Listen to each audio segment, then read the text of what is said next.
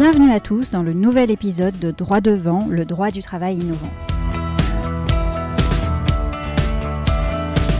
Droit devant, c'est un podcast consacré au droit social et c'est ma manière de vous livrer des conseils concrets sur cette matière technique émouvante qu'est le droit du travail.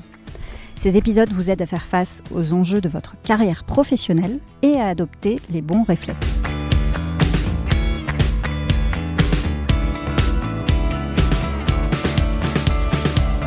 Alors avant de vous parler du sujet du jour, j'ai un service à vous demander. Laissez-nous, s'il vous plaît, un avis 5 étoiles ou un commentaire sur iTunes. C'est vraiment ce qui permet à droit devant de se déployer davantage, de valoriser le travail que ce podcast demande, d'aller sans cesse à la rencontre d'invités plus prestigieux et de nouveaux auditeurs. Bref, de faire grandir cette communauté qui, pour certains d'entre vous, sont là depuis le tout début.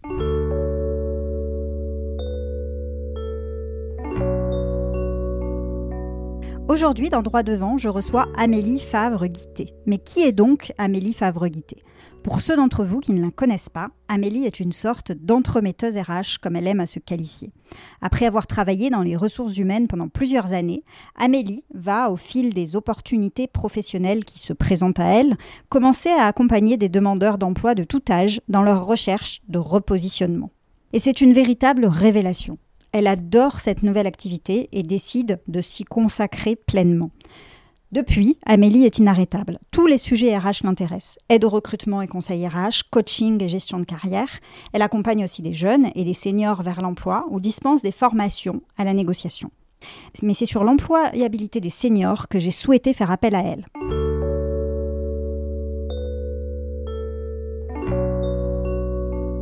Qu'est-ce qu'un senior d'abord? Eh bien, dans cet épisode, Amélie nous explique ce que recouvre cette notion et parle de la difficulté à trouver un emploi ou à se maintenir dans l'emploi à compter d'un certain âge. Elle explique pourquoi les dispositifs existants pour les seniors sont insuffisants et n'incitent pas les entreprises à recruter ce type de profil. Mais bonne nouvelle, elle fourmille d'idées hyper pertinentes pour améliorer l'employabilité des seniors et nous expose sa vision dans cet épisode. Et ce n'est pas tout, car Amélie a aussi pris le temps de détailler les aides méconnues allouées par Pôle Emploi et qui peuvent être activées par les seniors pour se repositionner. Amélie revient aussi sur les arguments percutants qui peuvent convaincre des recruteurs potentiels de faire appel à des profils plus âgés. Elle donne des conseils concrets sur la recherche d'emploi des seniors, de la présentation de la candidature à celle du CV, en passant par l'abandon de la lettre de motivation au profit du mail de motivation, bien plus efficace selon elle, et elle vous dit pourquoi. Elle dispense aussi de précieux conseils sur les secteurs professionnels les plus accueillants pour les seniors aujourd'hui, et met en lumière les initiatives vertueuses et sociales qui l'ont séduite récemment. Bref, un épisode plein de conseils utiles que je vous laisse le soin de découvrir maintenant. Très bonne écoute.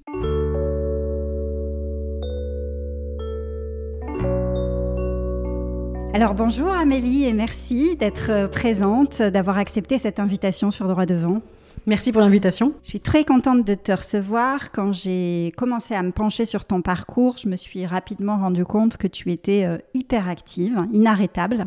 Alors, euh, une foultitude de, projets que tu mènes de front, cabinet d'aide au recrutement et conseil RH, coaching et gestion de carrière, agence d'accompagnement des jeunes vers l'emploi, association qui favorise l'employabilité des seniors. La liste est donc longue, je m'arrête là. Euh, c'est sur ce dernier projet que j'ai eu envie de, de, te, de te rencontrer, l'emploi des seniors. Mais avant de parler de ça, est-ce que euh, tu peux m'en dire davantage, Amélie, sur ton parcours? Alors moi, je suis une fille d'expatriés, donc je suis euh, née euh, en, Afrique, j'ai voyagé au Moyen-Orient euh, et j'ai vécu après en France et en Belgique. Donc j'ai le cœur un peu, un peu beaucoup belge. Donc forcément pour cet euro, je suis pour la Belgique, je suis désolée. tu as le droit, tu as le droit. Ben, j'ai eu un parcours très rapidement qui est allé dans les ressources humaines. Donc j'ai travaillé pour un cabinet de recrutement quand je suis arrivée sur Paris. Ensuite j'ai évolué sur les plateformes de, recrutement type mon Monster euh, et compagnie. Et j'ai eu un pied totalement par hasard dans la fonction publique, où j'ai accompagné des demandeurs d'emploi à retrouver un emploi, donc euh, junior, senior, entrepreneur, peu importe. Et j'ai adoré ça, sauf que je voulais pas être fonctionnaire, donc j'ai jamais passé les concours. Et au bout de six ans, on m'a dit bon bah Amélie, maintenant tu rentres chez toi, parce qu'on n'a pas le droit de faire plus de six ans à la fonction publique en tant que contractuel. Et je suis rentrée chez moi, je me suis demandé ce que je voulais faire, et c'est comme ça qu'est née toutes les marques. Donc avec la première, Madircom, qui est le cabinet de recrutement. Et suite à ça, on a lancé effectivement Boost Me Up pour accompagner les plus de 45 ans. Oui. Alors, Boost Me Up, donc tu devances mes questions, c'est l'association qui favorise euh, l'employabilité des seniors, qui est une catégorie de population particulièrement euh, touchée euh, par, qui, qui, comptabilise le taux de chômage longue durée le plus élevé parmi le reste de la population, avec évidemment de grandes disparités en fonction des tranches d'âge qu'on va considérer. D'abord, euh, tu, l'as un petit peu évoqué, mais qu'est-ce que c'est un senior pour nos auditeurs et nos auditrices? Il n'y a pas de définition précise aujourd'hui du mot senior. Si on prend euh, Pôle emploi, on bénéficie d'aide à partir de 45 ans. Donc on va estimer qu'on est senior à 45 ans. La Sécu d'ailleurs nous envoie un joli courrier à 45 ans pour qu'on prenne soin de sa santé. Euh, après, si on prend un petit peu plus des chiffres à niveau nationaux, on va nous comptabiliser senior à partir de 50 ans, parfois 55 ans. Donc il n'y a aucune stat officielle qui dit à partir de quel âge on est senior. Un senior, pour moi, c'est plus une personne qui a beaucoup d'expérience. Donc on peut être euh, senior à 35, 45. Nous, effectivement, pour l'association, on, va prendre à partir de 45. Mais dans nos formations, on a déjà eu des candidats qui avaient 38 ans et qui voulaient absolument faire nos formations. On leur a dit, bon, qui n'ont pas été exclus pour autant. Oui, on leur a dit, vous serez nos piou-piou, c'est pas grave. Et alors, à partir de cet âge-là, 45 ans, qu'on peut considérer un peu comme le, seuil retenu par Pôle emploi, en tout cas, euh, à partir de cet âge-là, vraiment, tu constates une difficulté, soit de repositionnement professionnel, soit de maintien dans l'emploi Oui, tout à fait. Nous, c'est la raison pour laquelle on a créé l'association. Parce que en tant que cabinet de recrutement, on accompagnait nos clients, donc surtout des startups, TPE et PME à recruter. Et quand on présentait des profils seniors, elle nous disait très largement ah non non trop expérimenté pour pas dire trop vieux. Euh, ou alors ah ils vont nous coûter cher et donc là je leur disais bah non c'est pas possible parce que je vous demande le salaire et le salaire a été validé avec le candidat donc il est ok pour le salaire il a, les il a les expériences que vous recherchez, il a les compétences, le savoir-être, donc je vois pas pourquoi le trop vieux ne devrait pas, enfin, vous pose problème. Euh, et c'est euh, la première fois, j'ai rien dit, la deuxième et la troisième fois, j'ai envoyé bouler mes clients en disant non, c'est inacceptable, on peut, on peut pas refuser des candidats à cause de leur âge. Et c'est comme ça qu'on a lancé effectivement la structure. Et aujourd'hui, on le voit dans les entreprises, euh, à 40, 45 ans, les gens se posent des questions, les managers commencent à se dire, ah, je commence à avoir des profils seniors, qu'est-ce que je vais en faire? Et on voit, moi j'ai notamment eu des banques, je ne vais pas les citer là, mais qui sont venues vers nous en disant on a beaucoup de seniors, on ne sait pas quoi en faire, est-ce que vous pouvez nous aider? Et là c'était plus, est-ce que vous pouvez nous aider à nous en débarrasser, entre guillemets, plutôt qu'aller euh, à mieux, les, exploiter, mieux les intégrer à l'intérieur, quitte à les faire changer de rôle. Mais ça, c'est pas encore vraiment dans la mentalité française. D'accord. Et euh, est-ce qu'il y a eu donc un élément euh, déclencheur qui t'a amené à t'intéresser à cette euh, catégorie de population-là? Donc tu le disais un petit peu, ta propre expérience de terrain et la confrontation avec tes clients. mais est-ce que tu t'es aussi fait la réflexion quand tu as commencé à, mettre le nez dans ces dispositifs, de te dire, ben, typiquement, les aides qui sont allouées par l'État sont insuffisantes Tu pourras nous en parler davantage, mais je comprends que il y a des aides qui sont versées pour les demandeurs d'emploi de plus de 45 ans. Il y a aussi des contrats de professionnalisation qui concernent les demandeurs d'emploi de plus de 45 ans. Il y a des plans de formation qui sont déployés par les entreprises. Donc il y a quand même certains dispositifs qui sont mis en place. Est-ce que tous ces dispositifs-là te semblent justement insuffisants? Non, pas du tout suffisant parce que les plans de formation, il faut savoir que les, justement les profils seniors sont ceux qui en bénéficient le moins. D'accord. Donc c'est pas eux qu'on va former quand ils sont dans l'entreprise. Et euh, quand ils sont euh, à Pôle emploi, le problème, c'est que les, aides, ben, il n'y en a quasiment pas. On a effectivement les contrats pro adultes pour les plus de 45 ans. Il y a une toute petite aide qui va jusqu'à 2000 euros, mais c'est euh, trois fois rien par rapport à toutes les aides qu'on peut avoir pour des contrats pro jeunes. là, on l'a vu pour l'alternance, l'État est capable de donner de 5000 à 8000 euros jusqu'à 30 ans. Donc pourquoi le jusqu'à 30 ans alors qu'on a des adultes qui sont en reconversion et qui auraient apprécié pouvoir justement en profiter? Donc en fait, les aides qui existent aujourd'hui, il n'y en a quasiment pas. Et en tout cas, ça n'incite pas les entreprises à recruter des profils seniors. D'accord. Ok. Et alors, dans un monde euh, parfait, euh, toi qui es au, contact tous les jours du marché de l'emploi, euh, tu serais par exemple, je ne sais pas, au gouvernement, Elisabeth Borne t'appelle et te propose un secrétariat d'État à l'emploi des seniors. Qu'est-ce que tu proposes comme mesure concrète pour que on arrive à inverser la tendance? Vaste question. Coucou Elisabeth, si tu nous écoutes. on se prend un petit café quand tu veux. Euh, bah, je pense qu'effectivement, les, entreprises, si on veut les inciter, il faut les prendre par le portefeuille. Ça a fonctionné pour les jeunes, ça fonctionne toujours, donc il n'y a pas de raison que ça ne fonctionne pas pour les profils expérimentés. Donc oui, commencer à mettre des aides qui soient valables pour tout le monde, jeunes, seniors, toutes catégories confondues, on, peut, on pourrait euh, homogénéiser un petit peu les aides qui existent. Après, je pense que le gouvernement ne peut pas faire grand-chose. Je suis pas très fan des quotas. D'accord. Euh, parce que la discrimination positive, c'est pas trop ton truc. C'est pas trop mon truc parce que je me dis que du coup, on recrute pas les gens pour leurs compétences, mais parce qu'il faut rentrer dans des quotas on le voit avec les personnes en situation de handicap, il faut le quota. Dès lors qu'on a le quota, je ne vois pas beaucoup d'entreprises qui dépassent le quota. Euh, c'est juste, soit elles préfèrent payer l'amende, soit elles préfèrent faire tout juste le quota. Donc c'est pour pas moi très vertueux comme, euh, pratique en réalité. Par contre, de la formation, de la pédagogie, et ça depuis l'école, hein, presque j'ai envie de dire, euh, former, expliquer la diversité, la mixité, tout ce que ça peut apporter. ça, ça peut être vraiment intéressant former les RH, former les managers. Il faut savoir que quand un, collaborateur, enfin quand une personne fait un master RH, il y a très peu de cours pertinents autour du recrutement. Euh, donc on voit beaucoup de paye, de gestion administrative, mais le côté concret du métier, on ne le voit pas.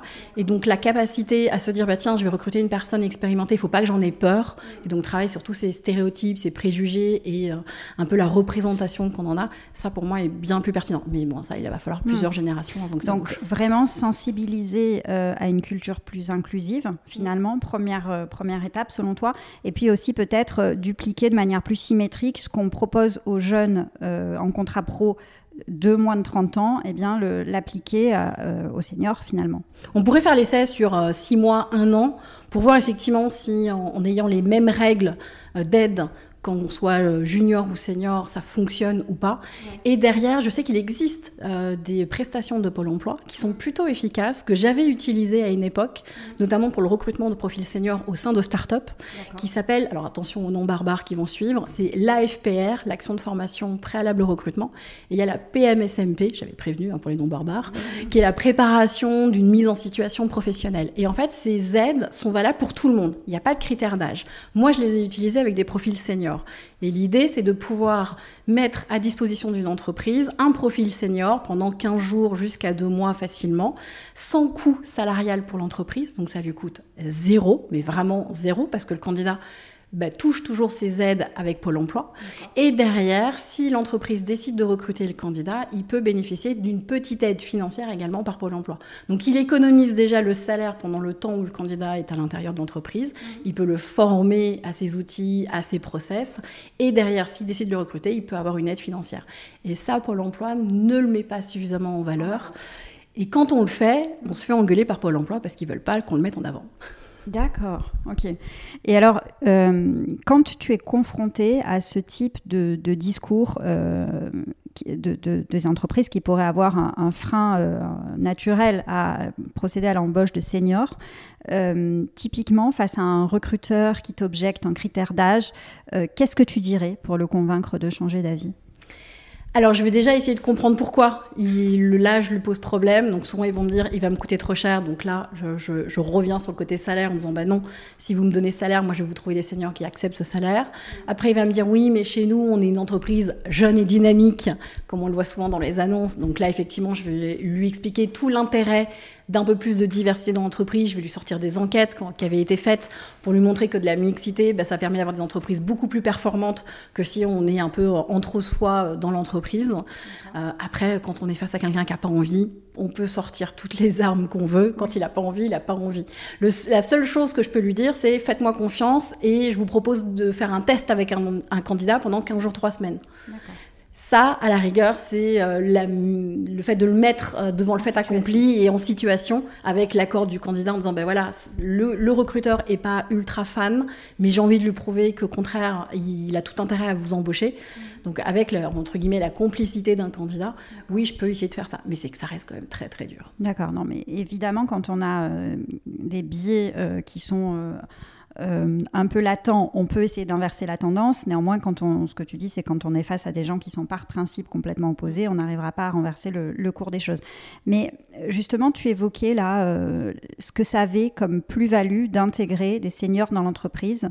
Euh, la confrontation entre les plus jeunes, les plus âgés. C'est quoi le résultat de ces enquêtes auxquelles tu faisais référence? Tu peux nous en parler davantage? Alors, c'est des enquêtes qui ont souvent été faites au niveau européen ou international. Euh, et l'idée, c'est de montrer justement que quand dans une entreprise, il y a beaucoup plus de mixité, donc c'est euh, à la fois différence d'âge, différence de milieu, de nationalité, d'origine, enfin, on mélange tout pour le coup. Et là, on voit que cette, cette manière de mélanger toutes les cultures, tous les styles de travail, les manières d'agir, de d'être, et eh bien on se rend compte que l'ouverture d'esprit des collaborateurs est beaucoup plus large s'interdisent beaucoup moins de choses et donc vont être beaucoup plus productifs dans les faits. Quand on est dans un groupe où tout le monde pense pareil, bah, c'est difficile de euh, sortir un peu du carton, euh, comme on dit, hein, et de, se dire tiens, on va regarder comment ça se passe ailleurs. On, est, on pense tous de la même manière, donc on va tous dans la même direction. Là, l'idée de la mixité, de la diversité, c'est se dire bah, comme on va pas tous penser de la même manière, on va apprendre à s'écouter et on va apprendre à se laisser des choix en disant bah, tiens, aujourd'hui on va tester le, chemin A, demain on fait le chemin B et après-demain le chemin C, et après on peut voir les résultats qu'on va, qu'on va obtenir qui seront les plus efficaces. Donc c'est peut-être euh, une sorte de, terreau un peu fertile d'idées innovantes qu'on va, qu'on va finalement arriver à implanter dans une entreprise aussi. Ah bah des, des, entreprises qui prennent des collaborateurs, qui se challengent les uns les autres, mais de manière positive, c'est euh, les plus, riches. Ouais, clairement. D'accord. Est-ce que euh, face à justement des seniors qui ont du mal à trouver un, emploi qui leur convient, tu aurais tendance à conseiller de ne pas faire figurer l'âge, euh, les photos sur le CV ou tu es pas euh, partisane de ce type de Alors l'âge, dans l'absolu, on s'en fout. Qu'on ait 25 ou 55 ans, sur un CV, normalement le recruteur ou le RH, il sait compter. Donc il va voir l'âge à laquelle on a mis le bac, parce qu'en France on adore toujours mettre le bac. Donc on va vite calculer, on va vite savoir si la personne a 25 ou 55 ans. Euh, donc qu'on mette l'âge, ça n'apporte absolument rien. Moi, je, par contre, je suis pour la photo. Et ce qu'on ait 25 ou 55 ans. Parce que quand on fait du recrutement, c'est de l'affect qui va jouer. Pas que, mais l'affect va forcément avoir son importance. Donc, on va aussi vouloir recruter des personnes qui nous ressemblent. Des personnes avec qui on a envie d'aller prendre un café, d'aller manger en terrasse, de passer deux heures en réunion ou trois heures en Zoom, comme on veut. Mais en tout cas, il faut des collaborateurs avec qui on ait envie de travailler. Et ça, déjà, la photo va transmettre quelque chose va permettre de créer du lien. Donc forcément, on prend une jolie photo, on passe par un photographe professionnel s'il faut, on va éviter le photomaton qui nous rend tout moche automatiquement. Mais justement, avec une belle photo où on est souriant, où on se montre dans une posture déjà de professionnel, bah, c'est quand même un petit peu plus euh, facile et engageant pour un recruteur. Et de toute manière, la photo, très souvent, on va la retrouver sur LinkedIn. Donc qu'on la mette ou qu'on la mette pas sur le CV, de toute manière, comme on va stalker sur, euh, sur LinkedIn, on va retrouver. donc tout l'intérêt d'avoir par contre une belle photo. D'accord. Ça, c'est important. Et est-ce que euh, tu as d'autres recommandations que tu formulerais à l'égard de, ces candidats au recrutement? Seniors dans la recherche d'emploi. Qu'est-ce que Qu'est-ce que tu as comme tips à nous à Premier tip, ça va être d'apprendre à être succinct, parce qu'on a beaucoup de profils seniors, ils parlent pendant des heures de leurs expériences, qui sont formidables, qui sont ultra intéressantes, mais à un moment donné, ça ne répond pas à la question du besoin de l'entreprise. Quelle est sa problématique aujourd'hui lors de son recrutement? Et donc le senior, et n'importe quel candidat, mais surtout les seniors, qui ont déjà 20 ou 30 ans d'expérience, doivent se concentrer sur la problématique de l'entreprise et doivent euh, l'accompagner en lui disant voilà comment je peux vous aider au quotidien, voilà sur quoi, quels sont mes axes moi sur lesquels je peux travailler avec vous. Euh, et sans forcément vouloir prendre le lead, parce que ça c'est aussi un peu le, le pas le défaut, mais le travers, on a l'impression que le senior va forcément devenir le manager ou le patron, alors qu'en fait, pas du tout. Mm. Moi, je connais plein de seniors, ils ont juste envie de s'amuser dans une entreprise. Ils ont peut-être fait une carrière dans des grands groupes, ils veulent aller en start-up pour s'amuser. Ils n'ont pas du tout envie de prendre le lead, mais ils ont envie de partager leurs connaissances. Et donc ça, il faut pouvoir aller droit à l'essentiel, droit au but, bah, euh, pendant qu'on est en entretien avec le dirigeant. Euh, pour pouvoir lui dire bah voilà tout ce que je peux vous apporter demain dans l'entreprise. Et ça, ça doit se dire bah, au travers d'un pitch qui va durer peut-être 3 à 5 minutes grand mmh, maximum. D'accord. Donc vraiment centrer son pitch sur, enfin faire une étude de, l'entreprise, de ses valeurs, de mmh. sa pratique et véritablement coller à, ce qu'elle recherche, à son besoin pour construire son discours. C'est en même temps le fait de rassurer bah, le dirigeant de l'entreprise en lui disant bah voilà aujourd'hui je vais peut-être vous coûter un peu plus cher au démarrage, c'est sûr par rapport à un profil junior, mais sur le long terme je vous apporte mes connaissances, mon réseau et vous allez voir que dans six mois, un an ou deux ans mon poste sera largement rentabilisé parce que vous allez investir sur moi et sur mes connaissances. Donc on est vraiment sur un rôle où il faut, euh, il faut rassurer le recruteur et le dirigeant et lui montrer comment on va se projeter avec eux dans l'avenir. D'accord. Très clair.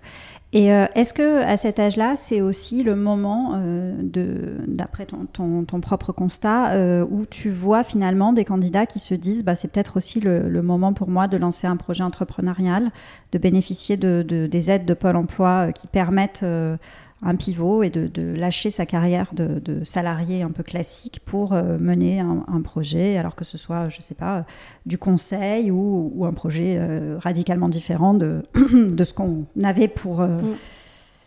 Euh, pour habitude de faire jusqu'à présent bah on, a la, on a effectivement beaucoup de seniors qui vont se reconvertir ou qui vont vouloir créer leur entreprise, soit par choix, soit par obligation. Mm-hmm. L'obligation, c'est quand ça fait un petit moment qu'ils sont au chômage et que potentiellement l'ancien employeur les rappelle, mais en freelance.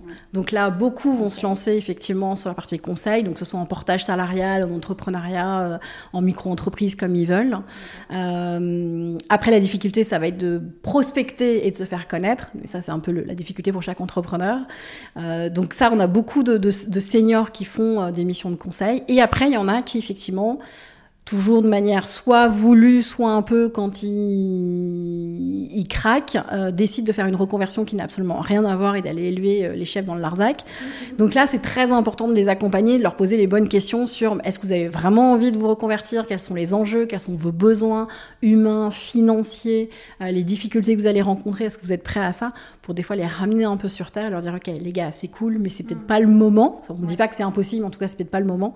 Mais oui, on a aussi pas mal de seniors qui se qui se reconvertissent. D'ailleurs, j'avais suivi, c'était une start-up qui faisait ça, qui mettait en lumière tous les seniors qui se reconvertissaient à partir de 50, 55 ans et qui faisait des vidéos juste extra. Donc, je sais que je le partageais souvent dans le réseau euh, bah, pour donner des idées aussi. Euh, de reconversion, ok. Mais ça à peut ta être, communauté. Euh, ça peut être une bonne idée. Justement, alors là, on est en train de parler de tout ça. Et puis, est-ce que tu peux nous, nous en dire davantage sur les formations que tu proposes? Parce que je vois que c'est un accompagnement vers l'emploi, mais aussi une réflexion sur ce qu'on a vraiment envie de faire à titre personnel. Donc, est-ce que tu peux nous, parler un petit peu des formations alors, c'est, au départ, c'est un programme en présentiel qu'on avait lancé en 2018, parce qu'on s'est rendu compte, OK, c'était cool d'inciter les entreprises à, recruter des profils seniors, mais il fallait aussi que les profils seniors soient prêts et soient vraiment opérationnels dans le cadre de leur recherche. Donc, on avait fait un programme en présentiel où on accompagnait pendant un mois en intensif euh, des profils seniors. Donc on les voyait tous les lundis. Ils avaient des devoirs à faire. Ça, j'en ai tenais énormément. On les faisait travailler ensemble pour avoir ce, côté euh, esprit d'équipe. Euh, ça a très bien fonctionné parce qu'on a eu 80% de retour à l'emploi en moins de six mois. Et la plupart, quand même, étaient en CDI. Donc, ça, c'était super cool. Le Covid est passé par là. Donc, on a tout digitalisé en express. Et donc, effectivement, maintenant, le programme est en 100% digital. Euh, donc, on a une dizaine de parcours à l'intérieur. Donc, ça va effectivement du projet professionnel où on aide la personne à se poser les bonnes questions. Euh, on aborde après tous les outils classiques, le CV, la lettre, euh, les réseaux sociaux, le marché caché, la négociation de salaire très importante parce qu'on a l'impression que les seniors savent faire, mais en fait pas du tout, ils sont pas à l'aise avec ça. Euh, donc on aborde vraiment tous les sujets. donc ils ont à la fois des petites vidéos donc en micro-learning qui durent 3 à 5 minutes. Ils ont leur carnet, carnet d'exercices, toujours les devoirs à réaliser. Ils ont une boîte à outils qui comprend, je crois, plus de 200 outils à télécharger. Donc ça, ils en ont euh, à plus savoir quoi en faire. Et on a gardé le côté lien, parce qu'on les a mis sur euh, un outil collaboratif qui permet d'échanger avec eux H24. Donc s'ils ont une question, s'ils ont un problème, s'ils doivent, s'ils sont un peu stressés ou quoi que ce soit, bah, on est là pour répondre à leurs questions, pour faire un, mini live ou une mini visio s'il y a besoin, en individuel ou en, ou en collectif. Alors du coup, voilà, justement, le travers des formations en digital, c'est parfois qu'on perd le côté un peu culture du réseau. Est-ce que vous, c'est ce que tu étais en train de dire, c'est que mm. vous avez réussi à maintenir ce côté réseautage entre les membres, parce que la force du collectif est, est, pas, est, importante hein, dans ces démarches-là. Donc vous, vous arrivez à maintenir un coaching collectif aussi. On a tous ceux qui ont fait le programme ont accès à vie euh, à, ce, à cette communauté. Donc euh, le programme, nous, il dure aujourd'hui, dure deux mois. Euh, on a mis une deadline exprès pour que les gens se bougent et se disent pas ça va, j'ai un an pour faire le programme. Non, non, tu vas te bouger pour chercher, pour chercher du boulot. Donc on te met au défi de le faire en deux mois. Mais par contre, la communauté est accessible à vie. Et ça, l'intérêt, c'est de se dire ben, demain on est en poste, demain on, la période d'essai foire, on a à nouveau la communauté avec qui on peut discuter pour ne pas perdre pied. Je le vois, moi, des, dans les seniors qui ont retrouvé du travail, ben, ils partagent les annonces sur le réseau, donc ça c'est plutôt cool. Euh, ils se remettent à faire des apéros entre eux, donc ils se donnent rendez-vous en se disant, bah tiens, moi je suis dans telle région, on se retrouve et on boit un verre. Euh, C'était nous ce qu'on faisait aussi avant euh, bah, sur, sur la région parisienne, donc là on va essayer de relancer les apéros candidats. D'accord. Apéro candidats, Ouais, c'est ça les le nom apéros de- candidats. D'accord, sympa. Et l'idée, c'est de. Alors là, c'est tout âge confondu. Pour le coup, on l'ouvre à tout le monde. Et c'est. euh, on le faisait une fois par mois, donc on va essayer de le, de le reprendre à partir de septembre. Une fois par mois, on donne rendez-vous dans un bar et on parle de tout et de rien. On réseaute, on discute. Il peut y avoir d'autres confrères en recrutement. Il peut y avoir des DRH, il peut y avoir des candidats. Euh, pour le coup, c'est vraiment ouvert à tous. Et l'idée, c'est de pouvoir euh, échanger et réseauter euh, surtout. Et par la- il y a eu des belles rencontres par l'intermédiaire de, de ton réseau, justement. Il y a eu des belles rencontres. ouais. Euh, J'ai moi-même facilité des recrutements grâce à ça, parce que bah, dès lors qu'on a rencontré les candidats, on s'en souvient plus facilement. Et donc de, derrière, quand j'ai eu des propositions d'entreprise, je leur ai dit bah attends, j'ai vu tel candidat, ça peut être intéressant. Donc oui, ça peut faciliter euh, grandement les, les- les mises en relation. Parfait. Et je t'ai entendu tout à l'heure parler, donc dans tes ateliers, euh, tu, tu expliquais phase après phase que tu proposais comme atelier euh, aux gens que tu accompagnais à l'emploi, aux candidats que tu accompagnais à l'emploi. Euh, la lettre de, de motivation, quelle est, ton, quelle est ton, ta position sur Elle le est sujet morte. Elle est morte, elle est J'ai enterrée. utilisé le mot lettre, mais en fait, dans les formations, on appelle ça mail de motivation. Euh, oui, effectivement. Aujourd'hui, on fait plus de lettres de motivation parce qu'il y avait, c'était euh, le cabinet Oasis qui avait fait une enquête et qui avait prouvé que 75% des lettres, quand elles étaient en pièce jointe, n'étaient jamais lues. Donc aujourd'hui, on va préférer effectivement les mails de motivation. Donc directement le, le corps de ce qu'on mettait avant dans la lettre, on le met dans le Dans corps le du mail. mail. En plus court, on arrête de faire des lettres qui font euh, trois pages. Pas de lettre à rallonge, enfin Ouais. pas de mail à rallonge. Voilà, on va essayer de faire quelque chose qui fait 10 à 15 lignes, on va droit à l'essentiel.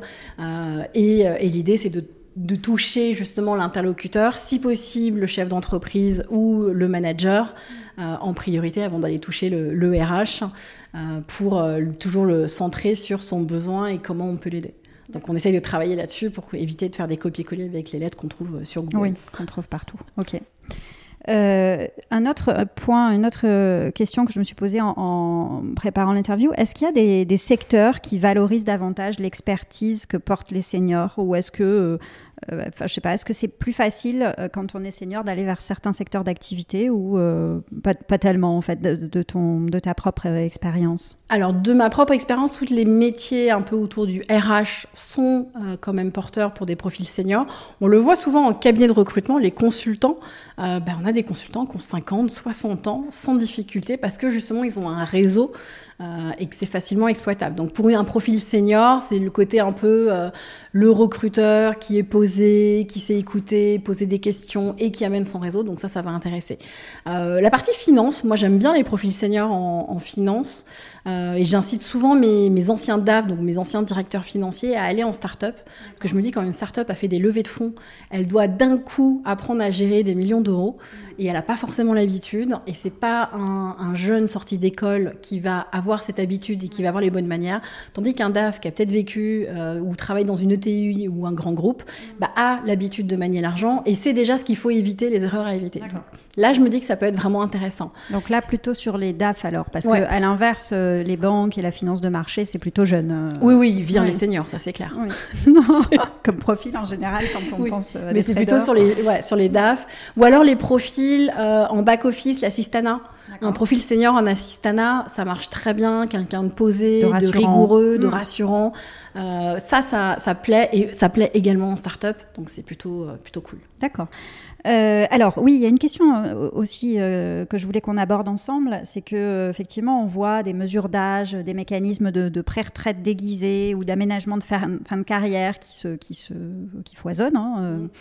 Euh, et puis en perspective, eh ben, on sent planer cette réforme des retraites qui a été différée certes, mais bon, pour combien de temps? Qu'est-ce que ça t'inspire tout ça? Parce que c'est vrai que le concept de travailler davantage et plus longtemps, c'est pas incohérent, toute, toute logique, hein, mais euh, encore faut-il effectivement trouver un emploi qui, qui convienne au-delà d'un certain âge. Est-ce que tu peux nous donner ta position là-dessus? Travailler plus longtemps, effectivement, moi, ça ne me choque pas. Aujourd'hui, on vit de plus en plus longtemps. Euh, donc, euh, et je croise des gens qui travaillent à 60 ans, 62 ans, et ils pètent la forme, euh, et ça ne leur pose aucun problème. effectivement, a priori, on va être amené à travailler jusqu'à 64, voire plus. mais le gros problème, c'est que si on est déjà viré à 45 ans, qu'est-ce qu'on fait les 20, 20 années suivantes? Euh, donc ça, ça va être aussi une vraie question que les RH en entreprise vont devoir se prendre, euh, enfin en tout cas y prendre, euh, prendre position, parce que quand, quand ils font leur courbe des âges et qu'ils travaillent leur fameuse gestion prévisionnelle des emplois et compétences, à un moment donné, ils vont devoir se dire, ok, on a une population qui va être vieillissante. Alors, vieillissante, 45, 50 ans, ça va, ne hein, faut pas déconner non plus. Euh, mais c'est comment on, comment on fait pour les accompagner jusqu'à l'âge de la retraite, 64 ans, plutôt que de se dire comment on fait pour s'en débarrasser le plus tôt possible avec justement tous les systèmes qui existent.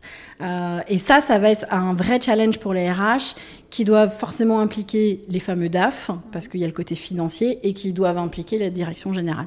S'il n'y a pas d'accord entre les trois, il ne se passera rien, et de base, il y aura toujours des accords pour essayer de virer le plus tôt possible les collaborateurs qui, soi-disant, coûtent plus cher, même si ce n'est pas forcément le cas. Et l'idée, c'est de repenser le, travail en tant que tel. C'est-à-dire qu'une personne qui a 50 ans, peut-être qu'elle n'a pas envie de continuer à mettre les mains dans le cambouis et d'être opérationnelle H24, mais par contre, elle peut peut-être euh, changer de rôle dans l'entreprise, peut se mettre au process, à la partie qualité, dans du mentoring, dans de la formation. Euh, il y avait un, groupe de conseils qui avait fait ça, qui euh, tous les profils seniors qui le souhaitaient, ils avaient monté une business unit dédiée conseil et en fait ils, euh, mettaient, ils, mettaient à disposition tous ces collaborateurs dans chaque service qui avait des difficultés parce que c'était des experts qui avaient déjà 20 ou 30 ans d'expérience dans la boîte. Donc là, en gros, ils avaient créé leur propre cellule interne. Donc ça, ça peut être intéressant. Mais il y a, beaucoup de choses à faire, beaucoup de choses qui existent. On entend, il existe le CDD senior pour les plus de 57 ans, mais il sert à rien parce qu'il n'y a aucune aide derrière financière. Donc c'est juste un CDD comme un autre. Mm. Donc toujours la même chose. Ok, on peut faire des choses si on veut que les gens euh, veulent, veuillent, euh, veulent partir un peu plus tôt à la retraite, mais il faut une incitation financière derrière. Et euh, il faut préparer aussi les gens à partir à la retraite. Parce qu'on a beaucoup de candidats qui partent à la retraite et qui n'étaient pas préparés et qui d'un coup dépriment totalement parce qu'ils se retrouvent du jour au lendemain à plus rien faire. Mm. Et élever des poules et tenir un potager. ça ne bah, convient pas forcément à tout le monde. ça ne convient pas à tout le monde. D'accord. Euh, on va arriver à la fin de cette interview. Je, voulais te demander s'il y avait des, je sais pas, des initiatives vertueuses dont tu avais entendu parler récemment ou euh, des entreprises euh, qui avaient une pratique. Là, tu parlais typiquement de cette société qui avait décidé de constituer un pool conseil pour permettre aux seniors d'avoir un parcours un peu alternatif et de réfléchir à comment comment évoluer dans sa carrière. Euh, est-ce que tu as envie de mettre euh, en lumière une initiative dont tu as entendu parler dernièrement ou qui t'a séduite? Alors moi, j'échange très régulièrement avec euh, le média qui s'appelle J'ai piscine avec Simone, qui s'occupe justement des femmes de plus de 50 ans. Et elle aborde énormément de sujets autour de la femme de plus de 50 ans. Elle travaille d'arrache-pied pour justement faire bouger les choses. Elle m'a dit en off sur Clubhouse lundi qu'elle était en pourparler avec le ministère. Donc, je pense qu'il y a des choses qui vont bouger de ce côté-là. Donc, ça, c'est plutôt cool. Donc, personne n'oubliera le nom, de toute manière. Je pense que c'est voulu, hein, c'est l'idée. J'ai piscine avec Simone. J'ai piscine avec Simone. Ils ont même créé, j'ai atelier avec Simone.